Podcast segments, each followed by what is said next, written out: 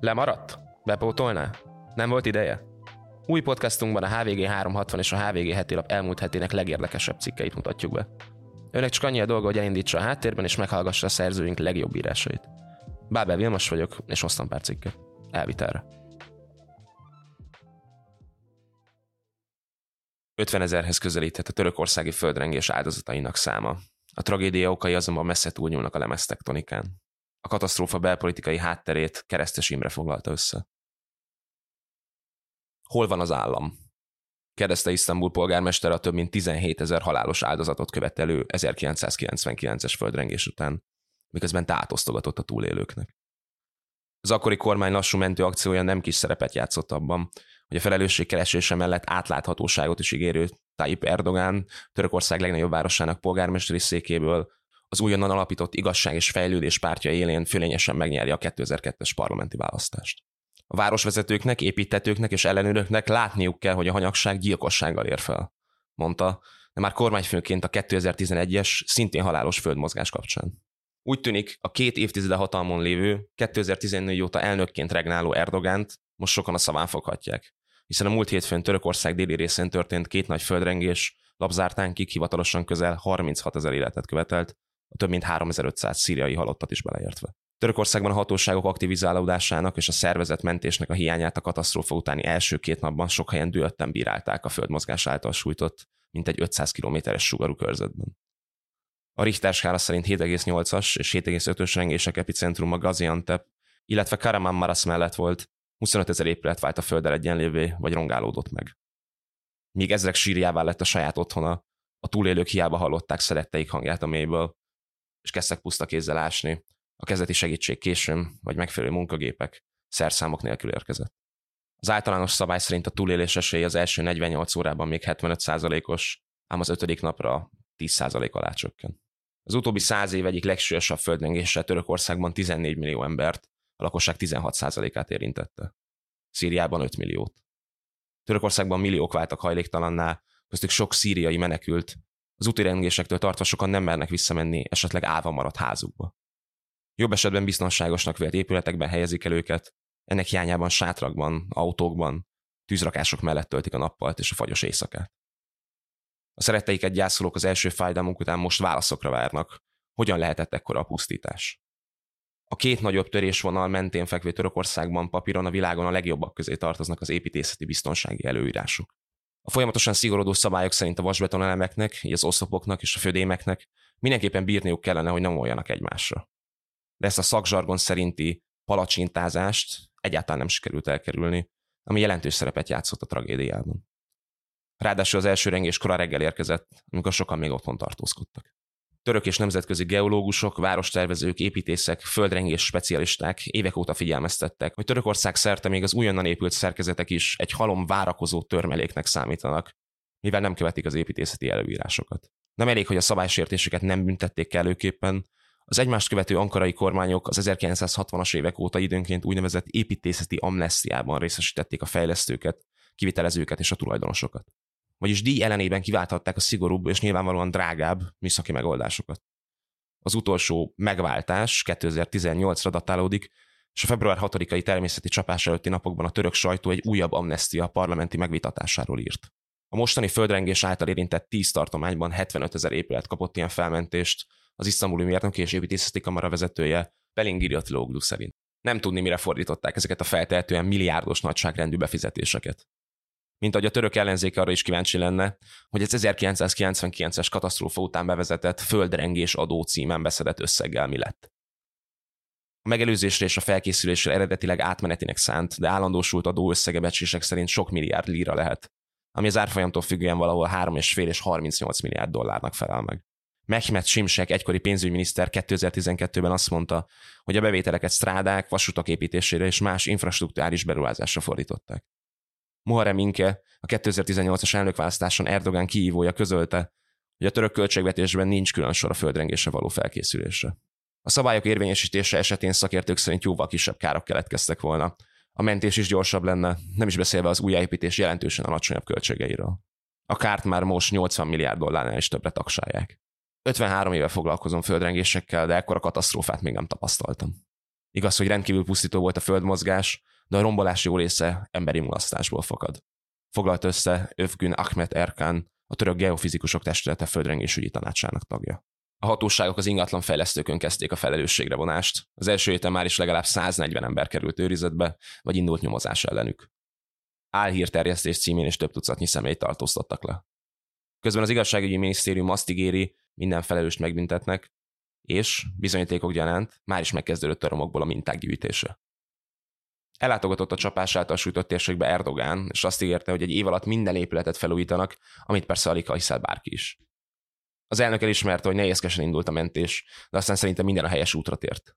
Kikelt a rémhírterjesztők ellen, a bírálatokat becselneknek nevezve. Egyik nyilatkozatában pedig a földrengésre azt mondta, ilyenek sajnos megtörténnek, ez a sors keze.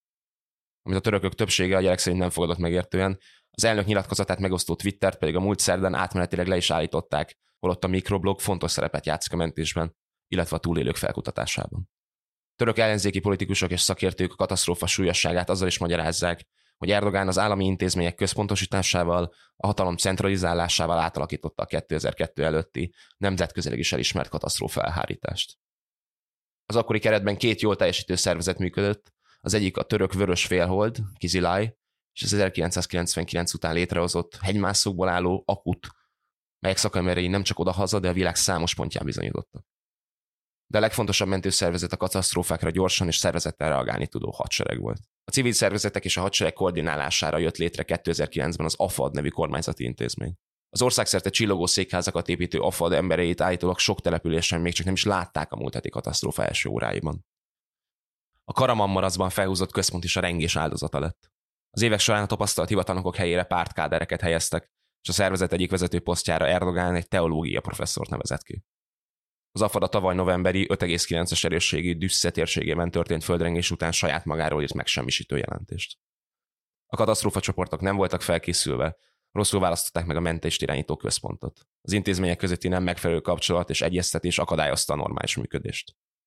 Mivel megszüntették azt a protokollt, amely alapján a fegyveres katasztrófa esetén maguktól a helyszínre vonulnak, ezúttal a katonák is késtek. A május 14-ére választást kíró Erdogán az életszínvonal meredek romlása miatt amúgy is kormányzástának legnehezebb megméretése elé néz.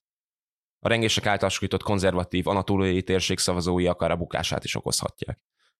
A katasztrófa okozta kár elhárításának problémáiért viselt esetleges felelősség mellett felszíne kerülhet a független szervezetek elfolytása, a haveri kapitalizmus kiépítése, az inkább lojális, mint szakavatott emberek fontos pozíciókba helyezése, a hatalmas infrastruktúrális beruházások erőltetése, a tendereken a hozzáhű vállalkozók előnyben részesítése. Az is nehezen felfogható tény, hogy a földrengések által gyakran sújtott Törökországban évtizedek óta figyelmeztettek egy újabb, bár inkább az észak-anatóliai törésvonal mentén jelentkező hatalmas földmozgásra, ám a felkészülés elmaradt. Náki Gorúr, az Isztambuli Műszaki Egyetem geológus professzor a 2020-ban az attól délebbre lévő Elazigot sújtó rengés alapján már lényegében beharangozta a kelet-anatóliai törésvonal mentén bekövetkezett mostani tragédiát, és az utóbbi két évben a térségben több kisebb földmozgást is megjósolt.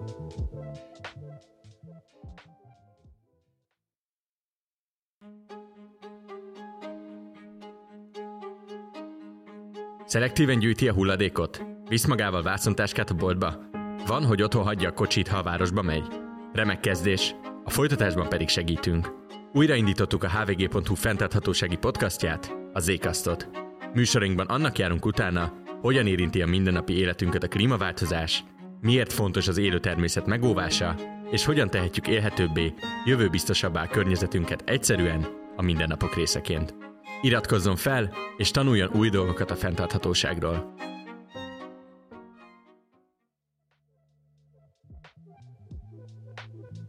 90 évvel ezelőtt nevezték ki Hitlert német kancellárnak. Ekkoriban kevesen merték, vagy tudták belátni, mi jöhet a következő évtizedben. Köztük a magyar sajtó sem. A náci rezsim nyitányának magyarországi fogadtatásáról Murányi Gábor írt a HVG heti labban. Maguk sem tudták pontosan, mit is gondoljanak 1933. januárjának utolsó napján az Est koncern délelőtti orgánumánál, a Pesti naplónál. A lap Hitler című vezércikkében azt bizonygatta, hogy a Weimári köztársaság államfője Paul von Hindenburg január 30-án ugyan kancellárán nevezték ki a nemzeti szocialisták vezérét, ám, idézett, ez a kormány nem hitlerista kormány, a legfontosabb pozíciókban ott vannak Hindenburg bizalmi emberi. A történelmi tapasztalatokra hivatkozva a névtelen cikkíró ezzel zárta írását. A nagy és hatalmas birodalom eddig még mindig meg tudott állani a meredek szélén. A lap állandó berényi tudósítója Ráskai László realistábbnak bizonyult kollégájánál. Látta és le is írta a Nemzeti Szocialisták párt hadseregének, barnainges rohamosztagosoknak hatalom átvételét ünneplő grandiózus parádéját. Hallotta a harsogó harcindulókat, a zsidó, szociáldemokrata és kommunista ellenes jelszavakat, és észlelte az addig erősnek feltételezett baloldali ellentábor teljes bénultságát. Azt, hogy lábhoz tett fegyverrel szemléli az eseményeket. A fákjás felvonulással a bekövetkező fejleményekből kaptak ízelítőt a berliniek, vont utólagos mérleget Anna Maria Sigmund Bécsi történész. A Diktátor Démon Demagóg című 2007-ben magyarul is megjelent kis monográfiájából viszont az is tudható, hogy miközben Adolf Hitler kampányfőnöke, és nem a később propagandaminisztere, József Goebbels lépten nyomon azt súlykolta, hogy egy millióan éltették az új kancellárt, e megtévesztő látszathoz valójában elegendő volt 15 ezer acélsisakos.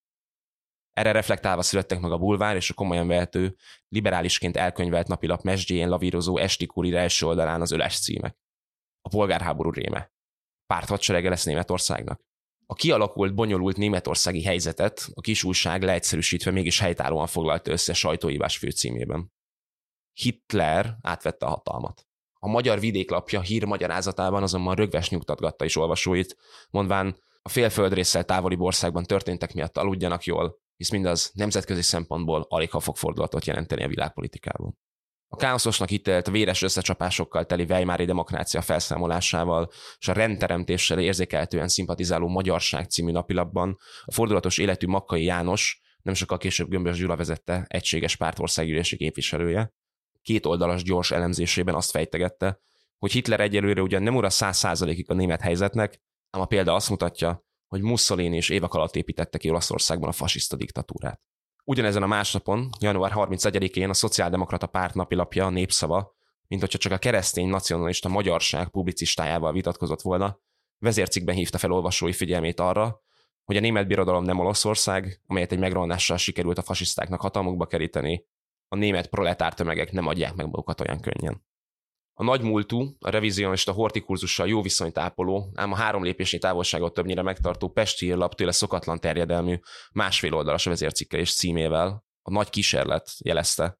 A fordulat világtörténelmi. Már csak azért is, mert a kinevezéssel a Führer kezébe olyan eszközök kerültek, hogy amikor neki tetszik, magának és pártjának követelje a teljes hatalmat. E változó jóslatot a lap Hitler előző esztendőben számtalanszor elhangzott kijelentésére alapozta. Csak egyszer kerüljünk kormányra, kiméletlenül megsemmisítjük az államhatalmat, és eltöröljük a demokratikus alkotmányát. A villámgyors megvalósítás azonban világszerte óriási meglepetést keltett. Hivatalba lépésének harmadik napján a kancellár hosszú rádióbeszédet mondott. Bejelentette, hogy a széthullott ország gazdaságát két nagy négy éves tervel helyreállítja, külpolitikai téren pedig visszaszerzi a német nép szabadságát és élethez való jogát, és együtt kíván dolgozni a többi állammal a békés Európa és a világ jólétéért. Erre a felelősségteljes hangra reflektált a budapesti hírlap. A magyar társadalom letagadhatatlan szimpátiával fogadta Hitler uralmának első óráit. Egy nacionalizmus győzelmét látja és értékeli benne, új lehetőségeket érez és gondol-e változás mögött, hiszen a magyar társadalom ugyanolyan keserűséggel folytatja a lét harcának azokat a küzdelmeit, amelyeken keresztül Németország elvergődött mai formájáig. Ez a vezércikk azon a napon jelent meg a gömbös kormány félhivatalos napilapjában, amikor Hitler már újabb lépést tett egyeduralma megszerzésére. Fenyegetésére Hindenburg éppen feloszlatta a birodalmi gyűlést, megnyitva ezzel az utat egy újabb választás előtt. Az addig ellensúly nélkül maradt német kormány olyan rendeletet bocsátott ki, melynek nyomán törvényesen tilthatott és tiltott is be azonnal politikai összejöveteleket, újságokat és kiadványokat. A német példa bátorítólag hatott a magyar kormányzatra is. A parázs belpolitikai helyzetre, a szociáldemokrata mozgolódásra és a sztrájkokra válaszul a gömbös kormány ismét hatályba léptette a két évvel korábban a Biatorbái vasúti így felrobbantás után törvénybe iktatott statáriális rendeletnek a sajtóra és a politikai gyűrésekre vonatkozó passzusait. A hivatalos német indoklást, nyilvánvaló téve az intézkedés farizeusságát, a Pesti Hírlap bő citálta. Ez szerint a tekintélyére valamit adó kormány egyenesen kényszerhelyzetbe került, a német nép védelmi érdekében nem tűrhette tovább a hallatlan szidalmakat és sértéseket. Arról néhány nappal később már a magyarság adott hírt, hogy egy berlini sajtókonferencián Hitler ismét hitetett a sajtószabadság mellett, és roppant sajnálkozott, hogy mégis szigorú általános intézkedések váltak szükségessé. A szükségesség pedig napról napra fokozódott. Akkor például, amikor a berlini rádió öt magasrangú, baloldalinak címkézett tisztviselőjét el kellett távolítani a hivatalából, mert meg akarták akadályozni a kancellár soros beszédének közvetítését. Erről az exkluzív, kacsagyanús hírről jószerével csak a szélső jobboldali bulvárlap az új nemzedék olvasó közönségé értesülhetett.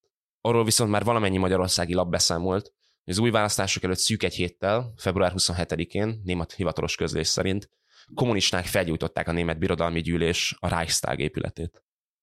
Erre válaszul a Hitler kabinet hat pontos szükségrendelettel rögves megszüntette a közszabadságot, és az éjszaka folyamán kivétel nélkül letartóztatta a gyanúba hozott kommunista képviselőket. Kik voltak a gyújtogatók? Tette fel vezércikke címében a mindenkit foglalkoztató logikus kérdést a népszava, hisz a helyszínen elfogott, bódult szavú holland ifjú kommunista Marinus von der Lubbe kertelés nélkül beismerő vallomással nem eloszlatta, sokkal inkább fokozta a kételyeket. Hogyan juthatott be Lubbe a parlament szigorúan őrzött épületébe? Vagy ez alkalommal miért nem őrizték az épületet? Hogyan lehetett a földszintől a kupoláig észrevétlenül elhelyezni és meggyújtani 25-30 tűzcsóvát? Sorolta a lapot a lányokat.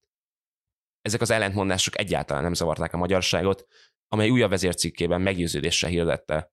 A polgári lakosság óvatosabb és kényesebb ízlésű elemei is be fogják látni, hogy a német vajódásnak humánus megoldása nincs.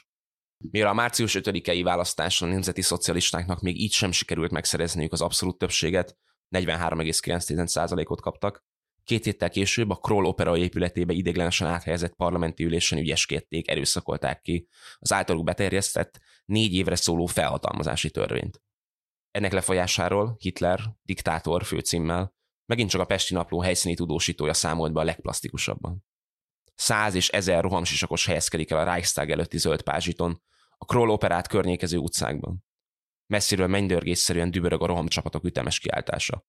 Felhatalmazást követelünk, vagy másképpen intézzük a dolgokat. Felhatalmazást követelünk Hitlernek. A sorsfordító valójában önfelszámoló birodalmi ülésen az addig előszeretettel viselt smokingját barna ingre cserélve Hitler programbeszédében ünnepélyes ígéretet tett. A felhatalmazási törvény adta lehetőségeikkel csak kivételes alkalmak eseténél, kormánya pedig időről időre tájékoztatni fogja a parlamentet. Az első kivételes alkalomra alig néhány nap múlva került sor, amikor a náci párt meghirdette az általános állami zsidó ellenes bolykottot, és ennek betartására már úgymond az állami szervek voltak hivatottak. Nem belügy címmel ekkor foglalt határozottan állás szerkesztőségi vezércikben a konzervatív liberális elvek mentén szerkesztett, toleranciájáról ismert újság című napilap.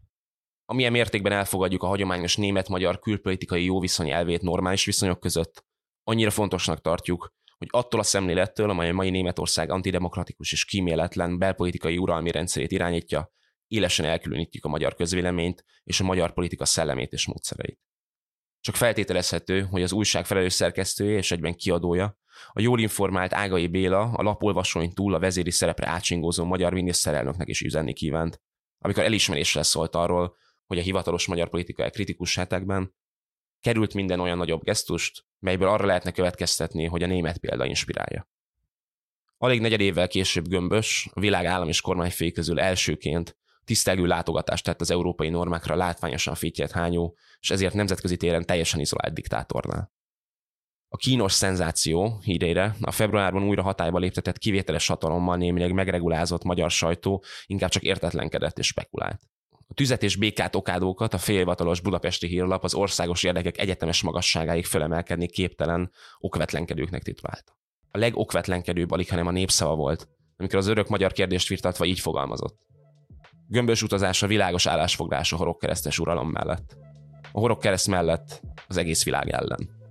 Megengedheti-e magának Magyarország ezt a jóvá tehetetlen fényűzést? Ezeket a cikkeket hoztam ezen a héten elvitelre. A HVG heti labban és a HVG 360 hasábjain viszont azzal is foglalkoztunk, mely kormánypárti politikusokhoz ér el a Völner Sádöl ügy, hogyan segítheti a tanárok munkáját a mesterséges intelligencia és a ChatGPT, mennyire sínylette meg az orosz gazdaság a háborút és a szankciókat, Tótavai pedig Zámbó Jimmyről mesélt Rákai Filipnek. Ha kíváncsi ezekre és más prémium tartalmainkra, köztük dokumentumfilmjeinkre is, iratkozzon fel a HVG 360-ra. Az első hónapban csupán 360 forintért. Én Bábel Vilmos vagyok, jövő héten újra találkozunk. Viszont hallásra!